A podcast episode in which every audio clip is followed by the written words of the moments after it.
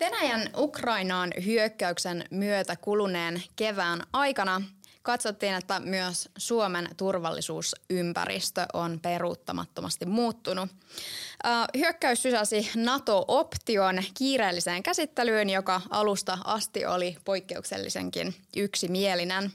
Toukokuun puolessa välissä Suomi jätti NATO-jäsenhakemuksensa päättäen näin pitkän liittoutumattomuuden aikakauden. Prosessi on kuitenkin vielä kesken ja tuntemattomat ovat tiet sen jälkeen. Siispä juuri nyt onkin oikein hyvä aika syventää NATO-keskustelua ja puhua siitä, että millaisen roolin Suomi tulee tässä NATOssa ottamaan ja millainen puolustusliitto NATO oikeastaan on. Minä olen ollut aina sitä mieltä, että ei penniäkään kenellekään. the young people of the world. So China. And we the most beautiful piece of chocolate cake that you've ever seen. There is one message. Human rights are women's rights and women's rights are human rights. On Parempaa keskustelua. Kevään 22 The Ulkopoliittista podi käy podikautemme päättyy siis tänään. NATO-jaksoon, jonka tiimoilta olemmekin lyöttäytyneet yhteen ulkopoliittisen instituutin kanssa yhteistyöhön. Ja niinpä täällä meidän Annastiinan ja Annin kanssa studiossa asiantuntijavieraina tänään ovat UPin johtavat tutkijat Harri Mikkola ja Matti Pesu sekä ulkopoliittistin konfliktit ja turvallisuustoimituksen kirjoittaja Emmi Mäkelä, joka toimii myös ulkopoliittisena asiantuntijana sosiaalidemokraattisessa eduskuntaryhmässä. Vierailemme oikein paljon tervetuloa studioon ja myöskin kuulijoille tässä vaiheessa kiitos siitä, että olette tämänkin kauden pysyneet meidän mukana. Yes. Ö, tosiaan Suomi on nyt kuluneen kevään aikana kiirohtanut NATO-optiosta NATO-hakemukseen.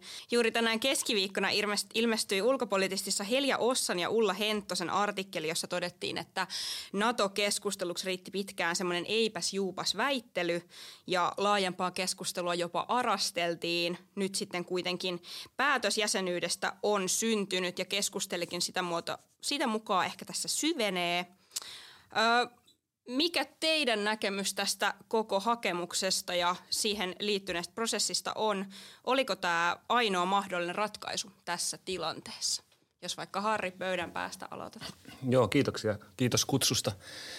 Ää, ei missään nimessä ollut ainoa mahdollinen ratkaisu, jos me ajatellaan meidän strategista kulttuuria, niin sehän on hyvin paljon nojautunut siihen, että me vältetään tekemästä – semmoisia toimenpiteitä, mikä Venäjän näkökulmasta voisi näyttäytyä provokatiivisena ja tämä sotilasliittoon kuulumattomuus on hyvin syvällä meidän strategisessa kulttuurissa.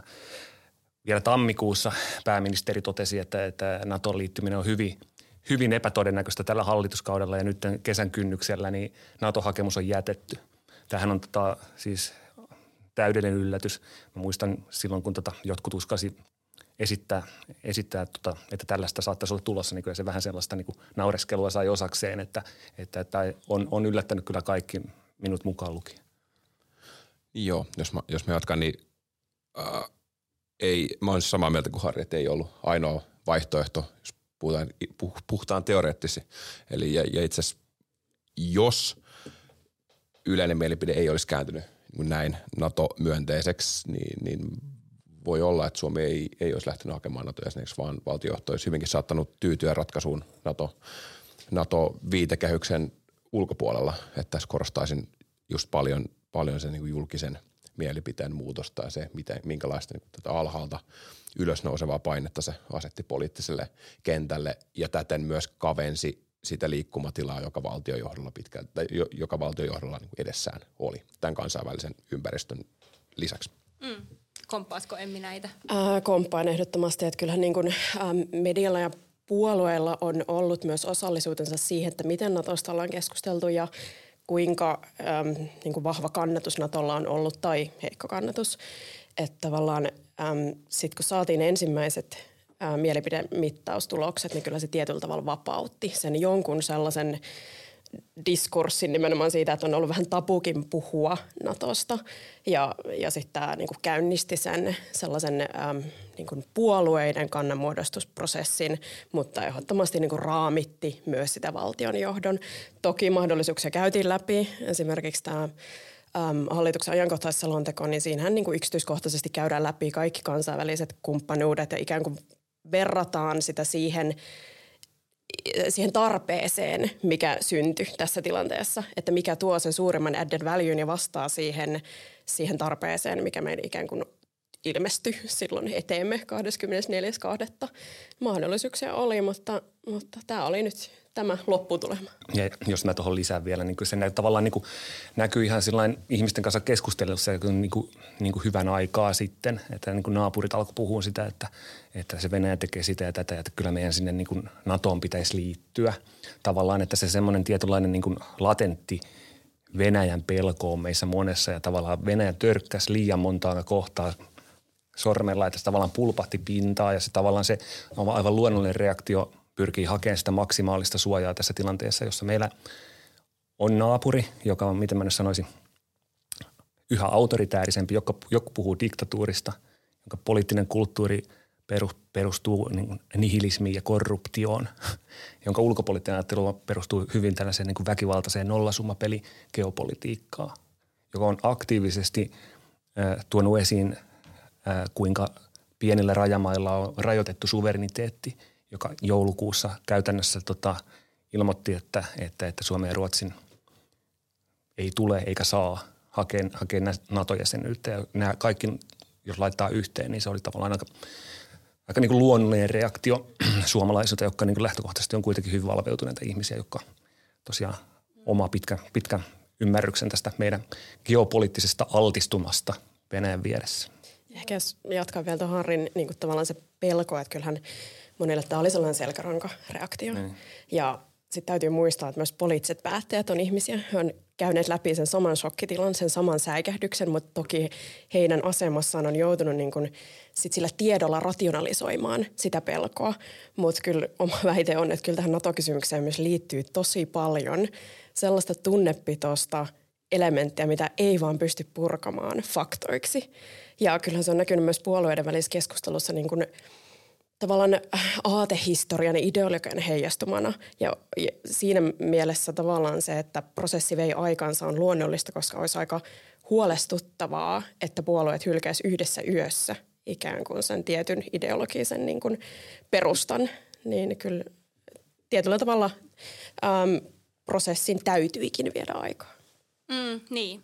Joo, Harri mainitsi tuossa Venäjän nollasummapelin ja puhut, puhuitte kaikki tuossa nyt arvoista ja siitä niinku tunnetason niinku päätöksenteosta, niin miten te sanoisitte, että se painottu nyt niin kuin siis Suomen päätöksenteossa tämä tämmöinen niin kuin reaalipoliittinen taso ja sitten tämmöinen vähän niin kuin arvoihin ja ideologiaan painottuva?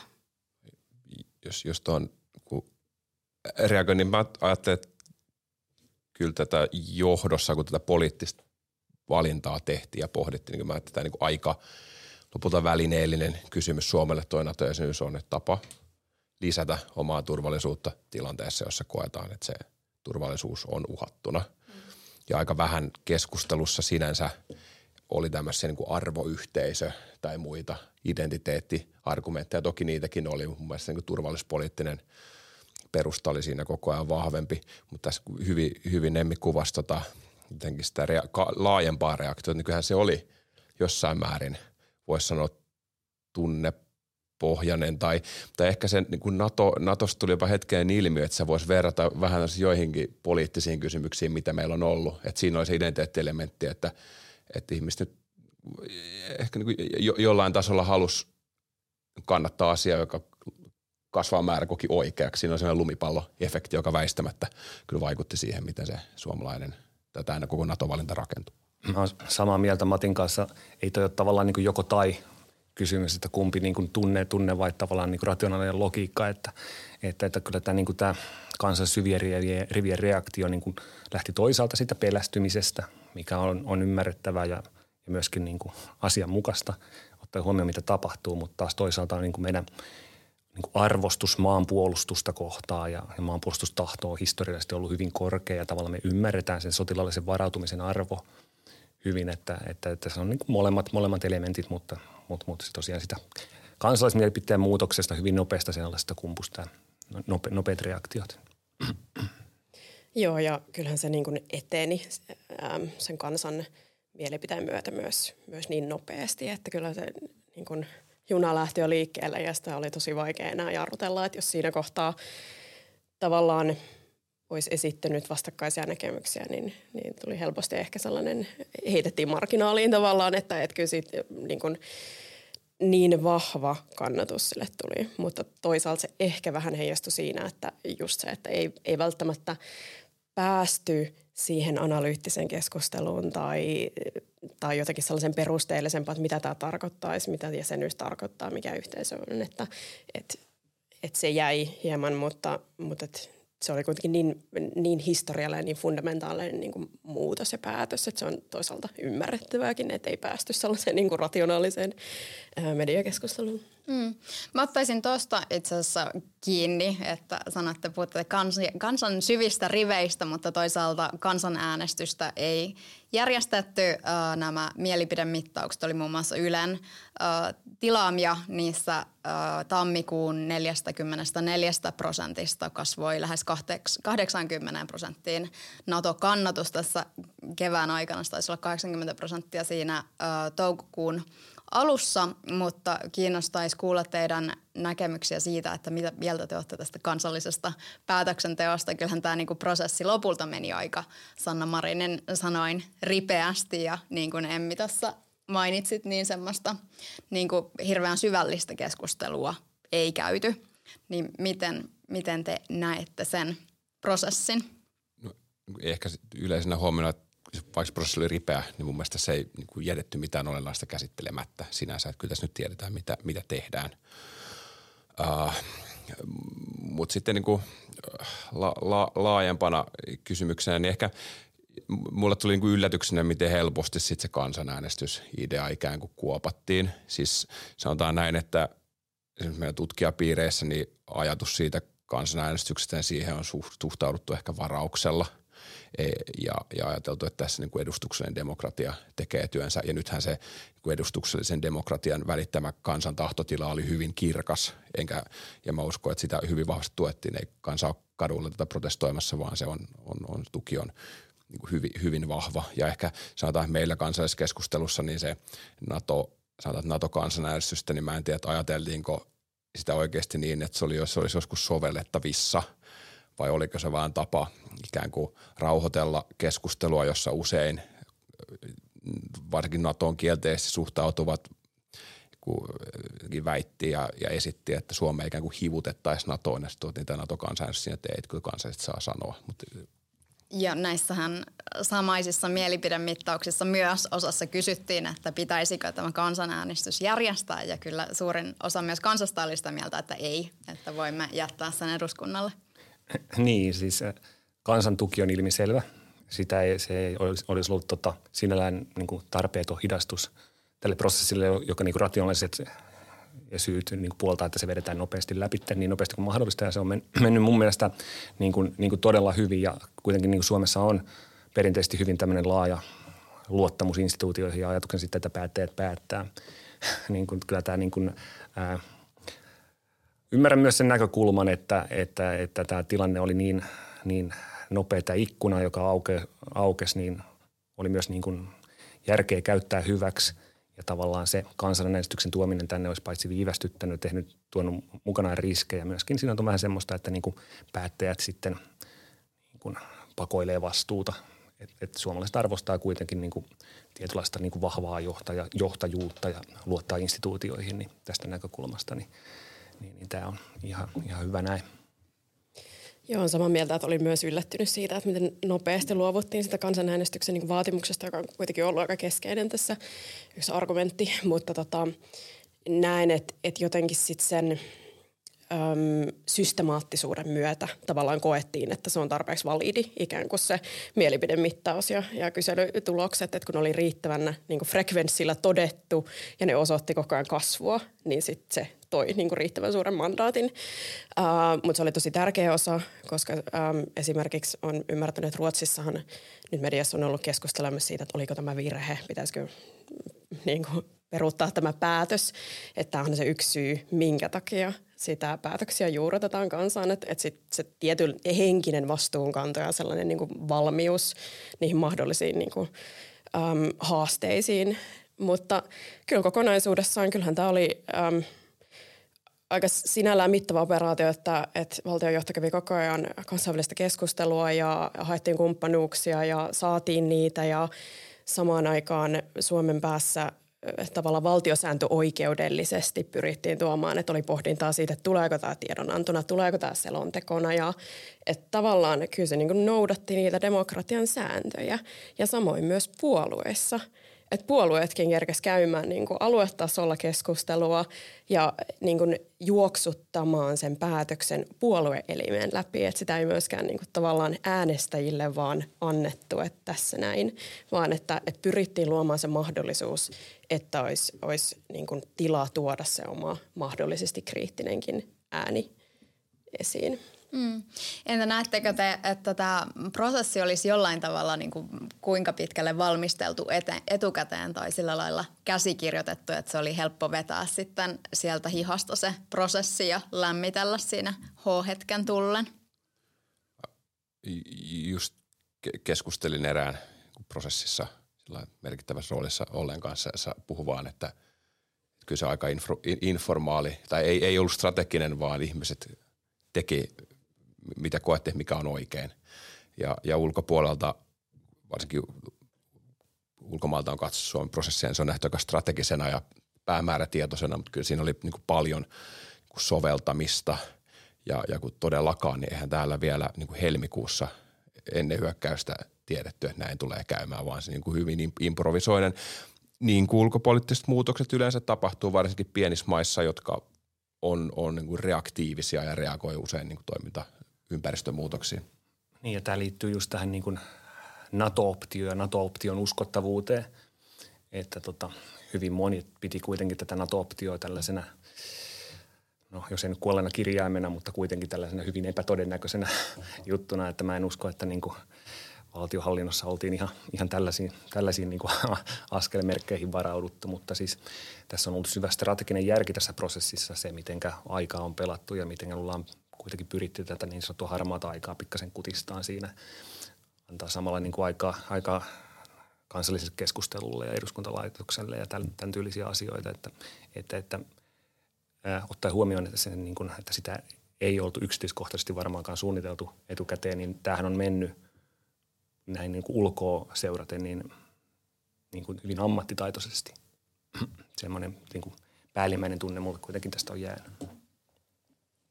Joo, ja sitten kun tavallaan meillä on, on olemassa sen demokraattisen päätöksenteon niin sapluunat jo, että sinällään sitä ei tarvinnut keksiä, että sitten se sovitettiin siihen, mutta se ehkä miksi tämä meni niin nopeasti ja jouhevasti on se, että, että sellaista aika monta raidetta kulki samaan aikaan. Että siellä oli se sellainen analyyttinen niin valiokunnissa käytävä asiantuntijakeskustelu ja se sellainen niin faktaan ja tietoihin perustuva – ja sitten oli samoin myös se poliittinen päätöksenteon prosessi, että puolueiden oma keskustelu kannasta ja, ja niitä käytiin eduskunnassa koko ajan rinnakkain. Että oli, oli koordinaatiokokouksen koordinaatiokokousta ja, ja että et tavallaan ne täydensi toisiaan ja vähän niin kuin tiedettiin, missä mennään ja, ja että tämä ehkä mahdollisti sen. Että. Hmm. Onko teillä vielä lisättävää tähän?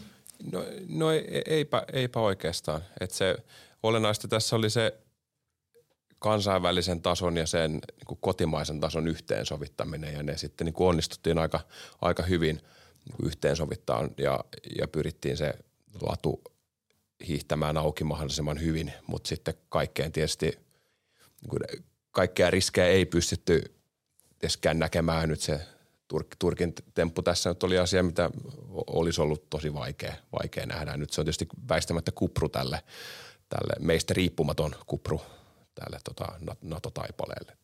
Niin ja sitten ehkä se pitää muistaa, että kyllähän niin kuin vaikka eduskunnassa valiokunnat on käsitellyt näitä kysymyksiä jo ennen sotaa. Että, ja, ja sellaista puolustusyhteistyön syventämistä on tehty ja ollaan tässä vuosien aikana, joka kerta kun ollaan syvennetty NATO-yhteistyötä, niin varmasti ollaan pohdittu myös sitä, että no olisiko tämä jo oikea hetki liittyä. Että, että eihän tämä ollut niin kuin aivan tyhjöstä tullut tämä aihe nyt pöydälle. Että kyllähän siihen on valmistauduttu, mutta sitten se sellainen päätöksenteon implementointi oli sitten se tämä, tämän vaihe niin kuin Mm.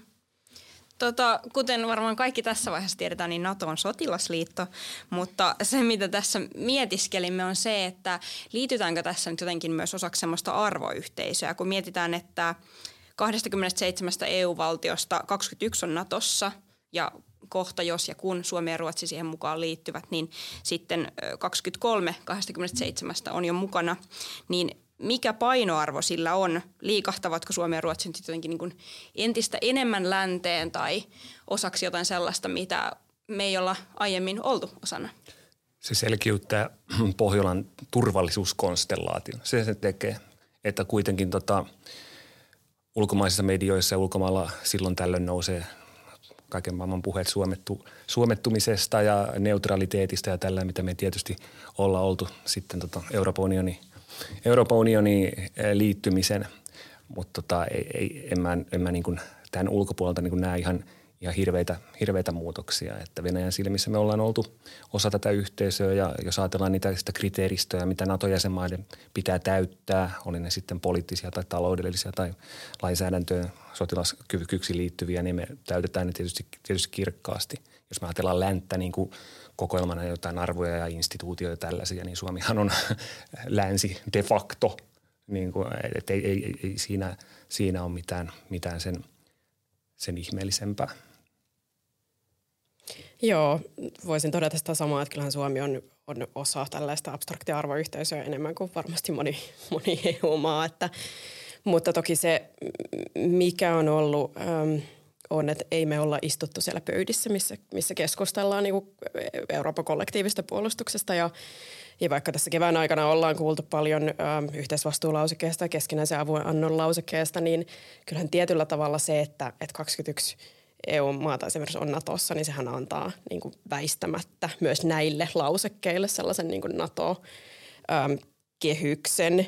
Ja, ja myös niillä on... Ö, tavallaan välillinen vaikutus ollut myös Suomeen. Ja kyllä esimerkiksi niin budjetin kautta nyt Saksa on panostamassa sadalla miljardilla omaan puolustusrahastoon. Samaan aikaan EU pyrkii irtaantumaan fossiilista polttoaineesta, että näillä on kaikilla niin kuin implikaatioita budjettiin ja sitä kautta, että, että et itse näen, että et, et on, on hyvä, että ollaan vihdoinkin sit siellä pöydässä, missä, missä nyt keskustellaan myös tästä niin kuin Euroopan puolustuksesta. Niin. Ja tuohon arvo, arvoyhteisön vielä sen verran, että kyseessä on siis sotilasliitto ja puolustusliitto, jonka ydintehtävä on siis sotilaallisesti puolustaa jäseniä.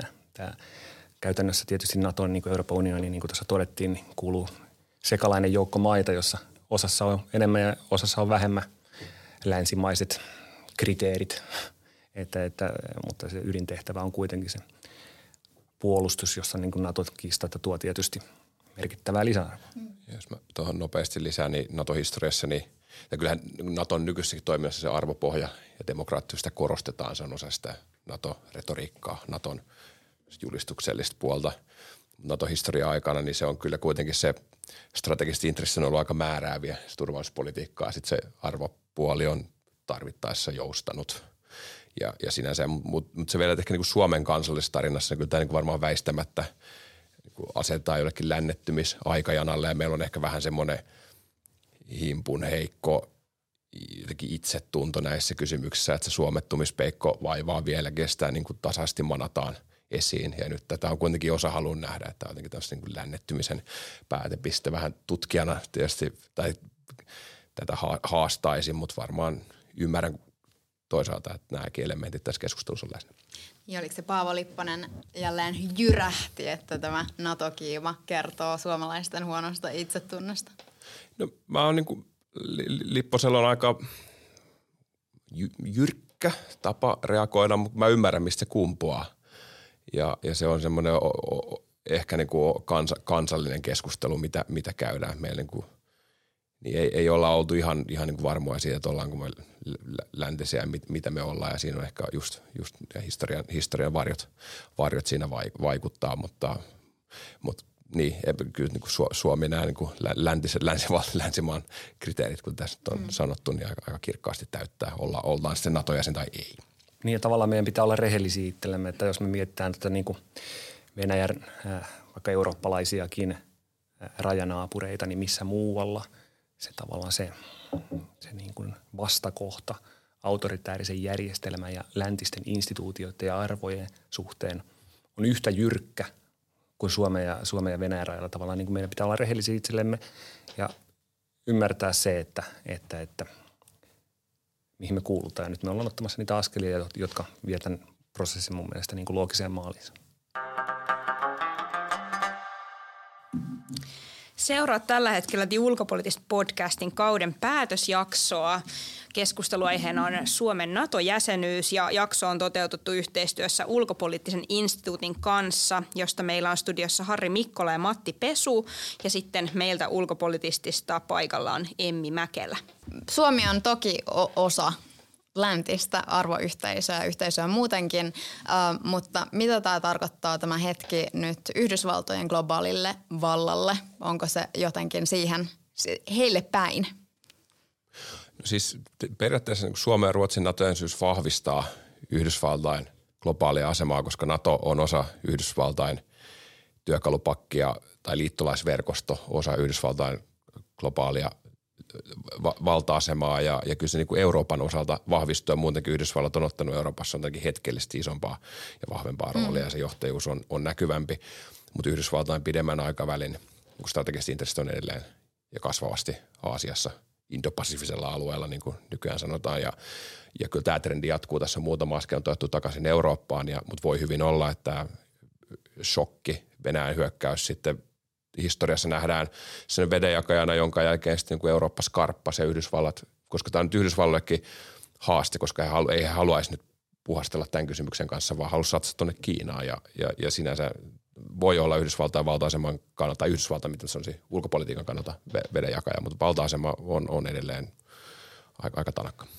Niin pitkään on puhuttu tästä maailman moninapastumisesta pois tästä Amerikan unipolaarisesta tota, hetkestä – jotkut näkee tässä ajassa jonkinnäköisen murroskohdan, jossa, jossa tämä tota, tapahtuu. Ja mä luulen, että tämä on aika lailla ollut myös siinä Venäjän niin kuin strategisen kalkyloinnin ytimessä, että, että nyt, tota, nyt on se oikea hetki, Eurooppa on heikko ja Amerikka hajautunut. No nyt nähtiin, että ei se näin olekaan ja siis äh, puheet niin kuin Yhdysvaltojen alamäestä on vahvasti liioteltu ja Yhdysvallat on hyvin pitkään niin kuin globaalisti ylivertainen toimija niin kuin Matti sanoi, niin pitkän aikavälin strategiset haasteet on tietysti niin kuin, äh, Kiinassa, suhteessa Kiinaan, mutta, mutta keskipitkän ja lyhyen aikavälin haasteet on Venäjä. Ja, ja niin kuin on, Matti mainitsi, niin Yhdysvaltojen valta lepää siinä laajassa liittolaisverkostossa. Ja kyllä, kyllä Yhdysvaltojen toimet on ollut hyvin määrätietoisia. Väittäisin, että tässä on tavallaan niin kuin Yhdysvaltojen roolia ja vaikutusvaltaa myös niin kuin Euroopassa taas ihan uudella tavalla – nostanut. Samanaikaisesti pitää tietysti muistaa, että Yhdysvaltoissa on tämä tota, jakautuminen ja, ja Trumpin ajasta ei ole, ei ole pitkä aika ja kuka tietää, mitä, mihin suuntaan se menee, mutta toistaiseksi niin kuin siinä jakaantuneessa yhteiskunnassa se ymmärrys siitä, että, että Venäjä on vastustaja ja ymmärrys siitä, että mikä on niin kuin Yhdysvaltojen niin kuin strategiset intressit Euroopasta on niin kuin hyvin laajasti jaettu myöskin, että ei siinä suhteessa pitäisi olla mitään, mitään hätää. Niin ja vaikka tämä olisi tavallaan vähän sellainen sivuaskel tässä Yhdysvaltojen indo-passiivisessa strategiassa, niin aika kallis toisaalta, että Yhdysvallat on, on, on tukenut Ukrainaa siis kymmenille miljardeilla, että se on aika mittava hintalappu ja kuka ties miten pitkään nyt jatkuu vielä. Mutta, mutta mielenkiintoista on myös se, että kyllähän EUkin on väläytellyt haluaan ähm, t- tavallaan tiivistää tällaista strategista otetta Indo-Pasifisella. Tämä muun muassa todettiin strate- strategisessa kompassissa, joka hyväksyttiin nyt maaliskuussa ja samoin ihan, oliko se eilen jopa Euroopan parlamentti hyväksyi tällaisen, tällaisen tota, kannanoton, että EUn täytyy kasvattaa toimiutta ja ehkä mm, herättävän kysymyksiä myös siitä, että mikä sen EUn äm, Kiinapolitiikka tulee tietyllä tavalla olemaan, että että kun transatlanttiset suhteet tiivistyy, että johtaako tämä vähän niin pakotetusti tietyllä tavalla puolen valitsemiseen, että, että EU on pystynyt tasapainoilemaan sellaisen ihmisoikeuskärjen ja toisaalta sellaisen niin kuin talouspoliittisen, oli investointisopimusta, joka sitten vähän vedettiin takaisin, mutta että, että tulee, tuoko tämä siihen jotain muutosta, mutta toki ollaan Euroopassa niin riippuvaisia Kiinan markkinoista, että sitä ei, ei ihan hetkessä pureta eikä, eikä varmaan tullakaan nyt siihen pääsemään. Emmi nosti niin tosi olennaisen pointin tuosta Yhdysvalloista, niitä, että kuinka massiivista se tuki Ukraina on ollut. Ja se itse asiassa kieli siitä, että, että Venä- Yhdysvaltain Ukrainan politiikassa on jo kyse paljon muusta kuin Ukrainasta.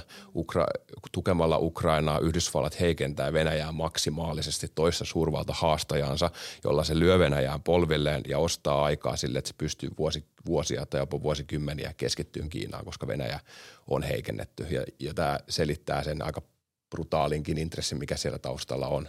Et, et kyse on myös niin kuin isommista asioista kuin, kuin, kuin Ukrainasta. Ja tässä on Yhdysvaltain Venäjä-politiikka tai Bidenin hallinnon Venäjä-politiikka muuttunut merkittävästi Venäjän hyökkäyksen jälkeen just, just tällä saralla. Tämmöinen kova suurvaltakilpailun paluu oli jo käynnissä, mutta tässä on ehkä sitten vielä se eskaloitunut näiden tapahtumien seurauksena. Ähm, Eurooppa on joutunut kohtaamaan, mitä ei ehkä halunnut nähdä, niin Venäjän, Venäjän kovat sodan kasvot äh, Niinistön sanoin. Ähm, ja mitä Eurooppa on pyrkinyt tekemään ehkä sitten pidempään tätä ennen, niin oli tehdä sitä yhteistyötä Venäjän kanssa, joka sitten ei nyt onnistunut. Ähm, Mutta miten te näette tämmöisen niin kuin Euroopan äh, ulkopolitiikan kehityksen sitten tästä eteenpäin, että onko se ottanut jotain takapakkia, voidaanko me jatkaa semmoisella niillä liberaaleilla arvoilla, mitä meillä on ollut tähän tähän asti vai tälleen niin kuin teoreettisestikin, niin täytyykö meidän tehdä joku muutos tässä ajattelutavassa? Liberaalit arvot ja kyky puolustautua ei ole toisiaan poissulkevia. Että jos me ajatellaan niin kuin Euroopan unionin roolia maailmanpolitiikassa, kyllä fakta on se, että unioni on jäänyt sivuraiteelle jossain määrin tässä niin kuin Kiina ja Yhdysvaltain kamppailussa. No, on puhuttu geopoliittisesta komissiosta ja, ja tehty niin kuin parannustoimia unionin sisällä, mutta samat ongelmat siellä edelleen, edelleen riivaa erimielisyydet siitä unionin strategisesta suunnasta ja äh, siitä, että me kuinka paljon tulisi tota investoida, investoida äh, mihinkin, mutta että, että tämän Ukrainan, Ukrainan sodan, sodan myötä niin kyllä unioni on näyttänyt myös sen niin kuin oman arvonsa äh, niin kuin turvallisuustoimijana lähinnä niin kuin sanktioiden ja, ja rahallisen tuen ja asetuen ja – tämän, tämän tyylisten asioiden, asioiden kautta, että, että, että unionilla on resursseja paljon parempaan, mutta se vaatii siis sotilaallisia muskeleita myös. Ja tätä ei tavallaan ole myöskään niin kuin näköpiirissä, koska tämän kehityksen myötä niin NATO tulee olemaan entistä tärkeämpi ää, sotilainen toimija niin kuin Euroopan unionin jäsenmaille. Mutta unioni täydentää tietyillä sektoreilla ja jonkinnäköistä niin kuin, niin kuin, niin kuin vastuu- ja taakanjakoa varmaan unionin ja äh, Naton, Naton tota, välillä odotettavissa? Joo, toi on ähm, hyvä, mitä, mitä Harri sanoi, että ei ole toista poissulkevia, mutta ehkä se kysymys, että miten niitä ei suljeta. Et, et jotenkin ihan selkeästi EUssa on se tietty käännös itseen ja, ja omien intressien ja arvojen puolustamiseen tapahtunut ja voisi tavallaan tälleen kansainvälispoliittisesti teorisoida, että onko, onko niin kuin EU nyt astunut jotenkin tällaiseen niin kuin enemmänkin yksinapaisen tai kaksinapaisen niin kuin maailmanjärjestykseen ja on, on vähän niin kuin, ähm, niin kuin menetettykin tietyllä tavalla sitä sellaista arvotoimijuuden otetta tai toimijuutta, joka on ollut tähän mennessä hyvin vahvasti. Että kyllä meillä on ollut ihmisoikeusperusteinen pakotejärjestelmä, jota on, on sovellettu. Mutta mutta kyllähän tämä tuo ihan valtavia haasteita niin kuin monenkeskiselle yhteistyölle ja, ja sellaiselle sääntöperusteisen järjestelmän ylläpidolle, että, että jo 2014 EU katkaisi tavallaan diplomaattisuhteet Venäjään ja, ja sitten oli Normandia-formaatti, jossa sitä pyrittiin ylläpitämään. Että on ollut vähän sellaista hämmennystä, että missä ja miten sitä keskustelua ja vuoropuhelua sitten käytäisiin ja tulisi käydä. Ja nytkin puhutaan siitä, että alueellisia – yhteistyörakenteita täytyy säilyttää, mutta että, että mitkä niistä on mahdollisia ja millä ehdoilla enää tulevaisuudessa. Että, että esimerkiksi tullaanko siihen, että, että aletaan niin kuin siirtymään mahdollisesti. Tästä oli jo puhetta ennen strategisen kompassin hyväksymistä EU-ssa, että oltaisiko siirrytty niin kuin määräenemmistöpäätöksiin jossain edes operatiivisissa päätöksissä, mutta vähän sama koskee YK turvallisuusneuvosto. Tästä on puhuttu veto-oikeuden rajoittamisesta ja nythän osittain siihen vastattiin sillä, että YK yleiskokous hyväksyi tämän päätöslauselman, jolla ikään kuin joka kerta, kun YK on turvallisuusneuvoston pysyvä jäsen käyttää veto-oikeutta, niin se tavallaan kutsuu koolle koko yleiskokouksen niin pohtimaan ja arvioimaan nyt tätä veto-oikeuden käyttöä.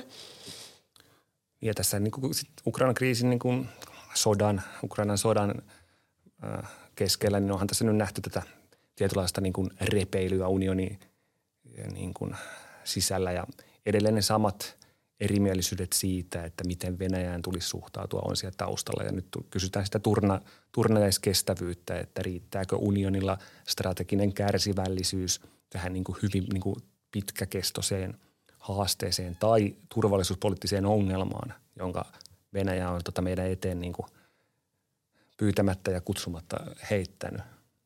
Ja ennen kaikkea myös sitä, että onko niin kuin, äm, halua ja kykyä sitoutua siihen samaan uhkakuvaan käsitykseen. Et siihen se perustuu, että onko meillä yhteinen uhkakuvakäsitys esimerkiksi Venäjästä ja en ole ehkä vielä aivan vakuuttunut, että se on nyt, nyt aivan yhtenäinen, mutta yhtenäisempi kenties.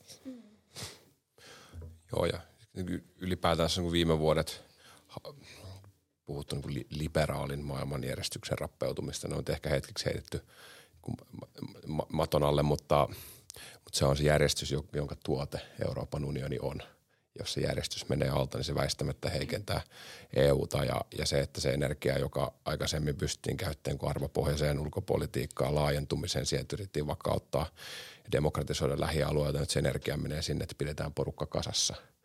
Ja, ja ei nämä haasteet ole mihinkään kadonnut, vähän pessimistinenkin arvio, mutta, mutta niin EUn ulkoisella toiminnalla on aika mittavat haasteet edessään, vaikka tietysti meillä näkisi, että just pienten askeleiden kautta niin sitä toimintaa voitaisiin myös tehostaa, koska pieni valtio hyötyy, kun, niin kuin Suomen näkökulmasta niin EU on, on, on väline, jonka kautta ehkä se oma ääni voidaan ja sitä omaa toimijuutta vahvistaa strategisesti, kun muuten pienellä valtiolla niin usein on vähän niin kuin hintsusti noita vaikutusmahdollisuuksia. Kun länsi on nyt ottanut asiakseen olla niin aktiivinen osapuoli, ei onneksi suoranainen vielä ainakaan osapuoli tässä sodassa, mutta kuitenkin ottanut aktiivisen roolin tässä, niin mitä se tarkoittaa sitten muiden maiden kannalta? No en nyt sanoisi, että tässä on tapahtunut mitään uutta maailmanjärjestystä, että kyllähän sellaiset vallitsevat niin kuin, äm, klikit ja, ja tietyt jännitteet on ollut olemassa, mutta kyllä varmasti nähdään sellaista voimistumista ja tietyllä tavalla – ehkä kansainvä- kansainvälisillä areenoilla ähm, vähän sellaista kaverin puolesta äänestämistä tietyllä tavalla. Ilmiöt on ehkä vaikeampi, entistä vaikeampi saavuttaa konsensusta, koska on, on niin kuin tietyt klikit ehkä voimistuu ja kyllä energiapolitiikka näyttelee tällä hetkellä aivan, aivan mielettömän suurta suurta roolia. Ja samoin nyt ähm, toinen kysymys, mistä paljon keskustellaan, on tämä ruokaturva, että et, et, et kyllähän se on, tämä on ennen kaikkea paljastanut sen, miten keskinäisriippuvaisia valtiot on, miten ihan joku lannoitteiden tuominen ja, ja kemiallisten yhdisteiden saaminen maahan, niin mikä iso merkitys silloin vaikka Suomen huoltovarmuuden kannalta tai sitten laajemmassa kuvassa niin kuin ruokaturvan, että, että Pohjois-Afrika ja, ja Lähi-idän ja esimerkiksi Egypti, joka nojaa hyvin, hyvin niin kuin lähes 90 prosenttia niin kuin tuontiviljaa, että, että nämä taas sitten saattaa voimistaa alueellisia konflikteja ja mahdollisesti niin kuin lisätä muuttovirtoja, että on sellainen kumulatiivinen kyllä niin kuin vaikutus tälle. Lyhyesti tuohon vielä lisää, että sinänsä täällä katsotaan sota-aika länsimaista perspektiivistä kansainvälisesti, niin Venäjä ehkä ei ole niin eristetty, mitä me kuvitellaan sen olevan. Tuolla Kiinan, Intian, Etelä-Afrikan kaltaisia valtioita, jotka on tasapainotellut. Kiina jopa suorasti tukenut joitain Venäjän tavoitteita. Ja, ja tämä on hyvä muistaa, että se niin kuin diplomaattisesti Venäjä ei ole kuitenkaan täysin eristäytynyt. Se konfliktin kulku sit riipp- vaikuttaa tähän, että ruokaturvakysymys on yksi, jos se niin kuin laajemmin epävakauttaa globaalisti eri alueita ja saattaa sitten niin kuin vaikuttaa myös, miten Kiina, Intia tyyppistä maat tämän näkee toisaalta ydinase kysymys on tässä, että jos se kriisi menisi niin joukkotuho tasolla, mikä on epätodennäköistä, varsinkin erityisesti ydinase kysymyksessä, sehän on niin kuin se kysymys, mikä sitten herättää myös huolta laajemmin. Mutta mut vielä tässä on niin kuin länsi eristänyt ja, ja muuten Venäjällä on ehkä sitä liikkumatilaa muihin suuntiin vielä jäljellä. Joo, tässä ehkä käy selväksi se, että Suomi on nyt ihan uudella tavalla kastanut vähän varpaansa semmoiseen globaaliin suurvaltapeliin tämän NATO-hakemuksen myötä, ja mikä on näkynyt muun muassa siinä, että Turkin puolelta on tullut nyt tota, vaatimuksia sitten Suomelle ja Ruotsille maissa asuviin kurdeihin liittyen. Ähm, mutta no, kaikista näistä pienistä tota, äh, ongelmista huolimatta, niin Suomen ja NATO-jäsenyyttä pidetään nyt jo monilta osin aika varmana, joskin prosessi on kesken. Äh, mitä tota, te uskotte, että seuraavaksi tapahtuu? Ja sitten toisaalta, jos katsotaan vähän eteenpäin sinne Suomen, Suomeen NATO-jäsenenä, niin millaisen roolin Suomi siellä NATOssa sitten ottaa tai saa vaihtoehtoisesti, jos haluat Emmi aloittaa? No tämä on hyvä kysymys, että mitä tulee seuraavassa tapahtuu ja kuinka, kuinka kauan tavallaan tämä, tämä tota, pattitilanne kestää että, ja kuka on sitten se, joka tekee, tekee myönnytyksiä, että, että paljon on nyt, tai on käynyt hyvin ilmi, että, että Turkin vaatimukset eivät kohdistu suoraan Suomeen ja, ja Ruotsiin, vaan että tässä on, tässä on niin jo kyteneitä tällaisia niin kuin, äm, jännitteitä, joita, joita NATO on nähnyt jo aikaisemmin, että tämä nyt ei ole uusi, uusi kysymys, mutta että, että hieman tässä nyt piikkiä heitetään tuonne Yhdysvaltojen suuntaan, että, että, että en tiedä, varmaan Suomessa on jonkin verran ehkä, mitä, mitä myönnytyksiä meillä olisi mahdollisuus tehdä, on, ne on sitten niitä asevienti lupien niin kuin joustamista, mutta en näe sitä, että missään nimessä niin kuin – demokraattisista arvoista joustetaan, että, että kyllä meillä on niin vahvat periaatteet siinä. Mutta ehkä just tästä aasin siltana tähän NATO-toimijuuteen, niin, niin myös ulkoisen valiokunta mietinnössään äm, piti erittäin tärkeänä, että, että Suomi tiivistää niin Nordefcon viitekehyksessä niin kuin puolustusyhteistyötä Pohjoismaiden kanssa, että luodaan tätä tällaista pohjoismaista, pohjoismaista hyvinvointiyhteiskunta rintamaa äm, ikään kuin NATOon. Ja kyllähän Suomen nyt viime vuosina aika, aika vahvasti kasvattanut niin kuin rooliaan tällaisessa konfliktinratkaisussa ja rauhanrakentamisessa, että, että varmaan jollain tasolla näkisin, että, että tuolla kriisinhallinnan sektorilla varmasti aktivoidutaan entistä enemmän, mutta että kyllä äm, tulee olemaan sellainen äm, oppi, kokemus varmasti niin ensimmäiset, ensimmäiset hetket ja, ja tota, ensimmäiset vuodet siellä Natossa, että, että se, että miten sitten pystytään siellä todellisuudessa ajamaan sitä sellaista pohjoismaista demokraattista päätöksentekoa ja arvopohjaa, niin, niin se jää sitten nähtäväksi.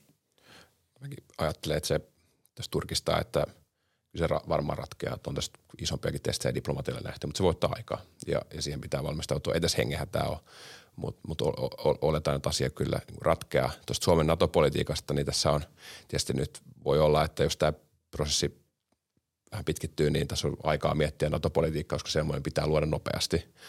Ja, ja perusasiat on niin selvät, että Suomi on – on sekä pohjoismainen tai pohjoisille alueille, arktisiin asioihin ja Itämeren alueelle keskittyvä valtio. Aika paljon meillä niin Natossa se niin Venäjä-politiikka, perinteisen puolustuksen ja pelotteen rakentaminen Venäjän suuntaan on, on tärkeää, mutta toisaalta emme viittaisi näihin kriisihallintatoimintoihin, sitä saa unohtaa, koska Natossa on kuitenkin koko joukko valtioita, jotka ei tuijota Venäjää, vaan tajuttaa sinne niin kuin Euroopan eteläosiin, sinne epävakauteen, terrorismia. Suomen pitää osoittaa heille, että meitä kiinnostaa myös teidän turvallisuushuolet. Ja tässä pitää olla strategisia ja, ja pitää myös löytää Naton niin aihealueita, missä Suomella on suhteellista etua ja osaamista. Esimerkiksi resilienssipolitiikka, josta niin kuin Harri, Harri tietää kaiken ja, ja, ja näin. Että, että, tässä on nyt aikaa, mutta vaatii aika paljon työtä ja strategista tästä hoksnokkaa ja ajattelua, mitä me siellä heti päivästä yksi pystytään vaikuttaa.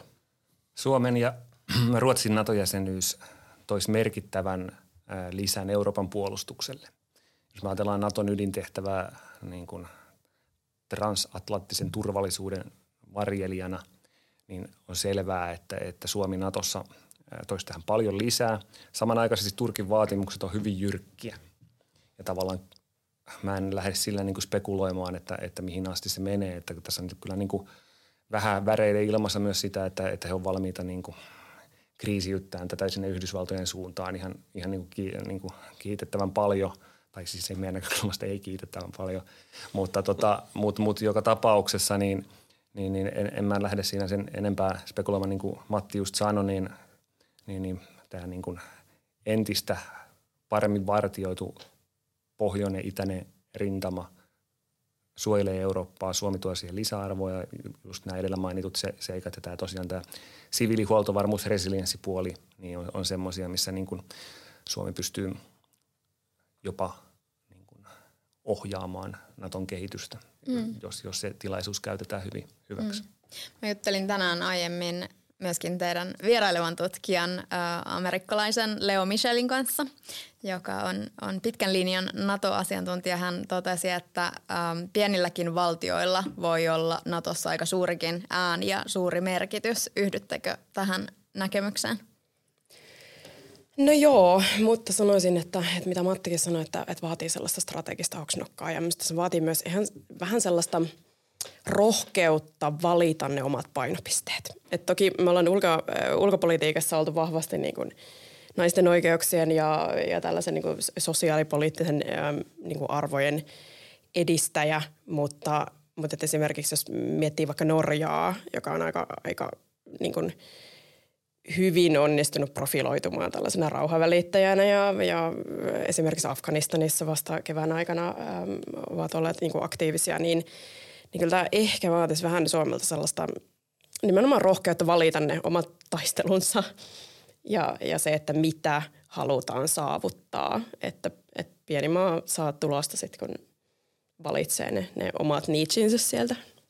Mä, mä ajattelin se silleen, että kun tämä päätös on tehty, niin meillä ei ole tavallaan niin kuin – mitään järkeä suhtautua tähän mitenkään niin leväperäisesti. Mä luulen, että Suomen äh, NATO-politiikka sitten, kun se formuloidaan, tulee olemaan aika niin kuin suoraselkästä ja, ja myöskin niin kuin rohkeata. Tämä ymmärretään NATO-puolelta siitäkin niin kuin perusfaktasta, että Suomen alue on siis geostrategisesti niin äärettömän tärkeä koko Euroopalle, että tavallaan niin kuin, ja Suomea kunnioitetaan puolustuskyvyn vuoksi ja, ja huoltovarmuus, resilienssikykyjen vuoksi ja tämän tyylisten asioiden vuoksi. Että kyllä mä niin kuin uskon sen, että, että niin kuin Suomen ääntä kyllä ää, tullaan kuuntelemaan. Joo, ja mäkin optimisti tässä, mutta se vaatii tietysti isossa kuvassa Natossakin voima puhua, se on selvä, mutta yksittäisellä osa-alueella. Ja sillä, että niin on hyvä tilanne tietoisuus, että miten asiat menee, kulloinkin menee, niin siinä voi tulla mahdollisesti, että hei, toimisiko toi, toimisiko toi. Ja, ja näin, että se kysyy valtiotaitoa. Um, katsotaan tähän loppuun vielä lähitulevaisuuteen ja tehdään vähän tämmöistä skenaario, skenaarioajattelua. Venäjä on kokenut tappioita Ukrainassa, mutta tilanne elää hyvin paljon ja emme tiedä, mitä huomenna tapahtuu. Ja sitten Mua kiinnostaisi tietää, että miten niin Suomen tulisi tässä kohdin valmistautua erilaisiin – mahdollisiin uhkakuviin ja tulevaisuuden kuviin, skenaarioihin? Suomi on valmistautunut vuodesta 2014 lähtien puolustusyhteistyötä tiivistämällä ja lainsäädäntöä uudistuksia tekemällä valmiutta kohottamalla. Tavallaan ei meillä ole mitään niin kuin naiveja kuvia enää Venäjästä, mistä on kyse. Jos me ajatellaan niin kuin Venäjän kehityssuuntia, niin har, harva näkee siinä mitään positiivista. Eli tavallaan niin kuin me ollaan meidän maantieteellisen sijainnin takia niin kuin geopoliittisesti altistuttu sellaiselle toimijalle, johon meidän on hankala luottaa, joka on meidän siis kiistaton turvallisuusuhka. Ja tämä on se tavallaan se ainoa skenaario, johon meidän tulee tota, varautua. Samanaikaisesti meidän intressissä on tietysti hyvät toimivat niin diplomaattiset välit Venäjä ja puheyhteys ja tällainen näin, mutta, mutta, että, ne, mutta että tavallaan niin kuin, ei enää semmoisia taloudellisia yhteyksiä, jotka aiheuttaa riippuvuuksia, eikä enää mitään tota, semmoista yhteistyömuotoa, millä voisi olla haitallisia vaikutuksia kansalliselle turvallisuudelle. Tämä varmasti ymmärretään nyt huomattavasti paljon entistä enemmän. Mm. Tässä on niin vuosia tehty turvallisuuspoliittista perustyötä, missä on rakennettu resilienssiä, varmistettu, että on niin huoltovarmuus vaan se hyvällä tolalla. Siis se, että luodaan mahdollisuuksia sille, että pystytään aika ketterästi reagoimaan ja tekemään turvallista lisääviä ratkaisuja. Se niin yleinen valppaus. Mä suhtaudun sillä suht skeptisesti meidän ihmisten kykyyn nähdä kovinkaan kauas. Siksi on olennaista se olla se reagointikyky – ja, ja, ja, ja sitä, se usein se pienen, pienen valtion vähän kuin osa maailmassa on, että pitää, pitää pystyä aika no, nopeasti tekemään päätöksiä. Nythän niitä on, onko nopeasti pysty tekemään. Mm. Tässä on nyt mahdollisia uhkia, mitä on pyöritelty, niin on, että se voisi eskaloitua sinne esimerkiksi Moldovan suuntaan. Ähm, ja sinne voisi koitua sama kohtalo kuin Ukrainalle. Sitten toinen voi olla se, että äh, tavallaan Natosta tulee suorempi osapuoli tässä sodassa. Mitä ajattelette näiden todennäköisyydestä? No, nyt näyttää siltä, että Venäjällä on aika kyky operoida Ukrainassa ja saavuttaa kovinkaan isoja tavoitteita. Siinä sitten vaikuttaa, miten pystyy sinne Moldovan tai muualle suuntaan operoimaan. Mä suhtaudun itse aika niin kuin vakavasti ja ymmärtävästi siihen, että halutaan hallita sitä eskalaatiota, koska yhdessä aikana kansainvälisen politiikan panokset on ihan massiiviset, ne on aivan niin kuin valtavat. Ja kyllä tässä on Yhdysvaltoille tämä on ollut ihan niin kuin todella, todella johtava periaate heidän Ukraina ja Venäjän politiikassa nyt, että hallitaan sitä heidän ja Venäjän välistä vakauttaa suhdetta, ettei vaan pääse tilanne, tilanne sille partaalle, että, että, että, että jostain niin ydineskalaatiossa tulisi jotenkin todennäköinen tai mahdollinen skenaario. Just se, että nopeata ratkaisua. Toki varmasti Venäjä tietyllä tavalla jo nyt ehkä mahdollisesti valmistelee jonkin tyyppistä niin kuin kansanäänestysten ähm, pitämistä – ähm, Itä-Ukrainassa, että nyt jo ähm, hyväksyttiin uusi laki Venäjällä, joka mahdollistaa passien jakamisen niin kuin, äh, nopeutetulla tahdilla, niin mikä nähtiin jo silloin Krimin aikaan, mutta tota, toisaalta sitten tämän sodan pitkittäminen, niin ähm, just ehkä vähän todettiin sitä, että EU vaikka yhtenäisyydestä huolimatta, niin kyllä tämä pakote kysymys on osoittanut myös sen, että nyt ollaan jo sellaisella kipurajalla, että ei ehkä saadakaan enää niin konsensushenkisiä päätöksiä tuolla energiasektorilla ja veikkoan, että Venäjällä tarkastellaan aika tarkkaan tätä.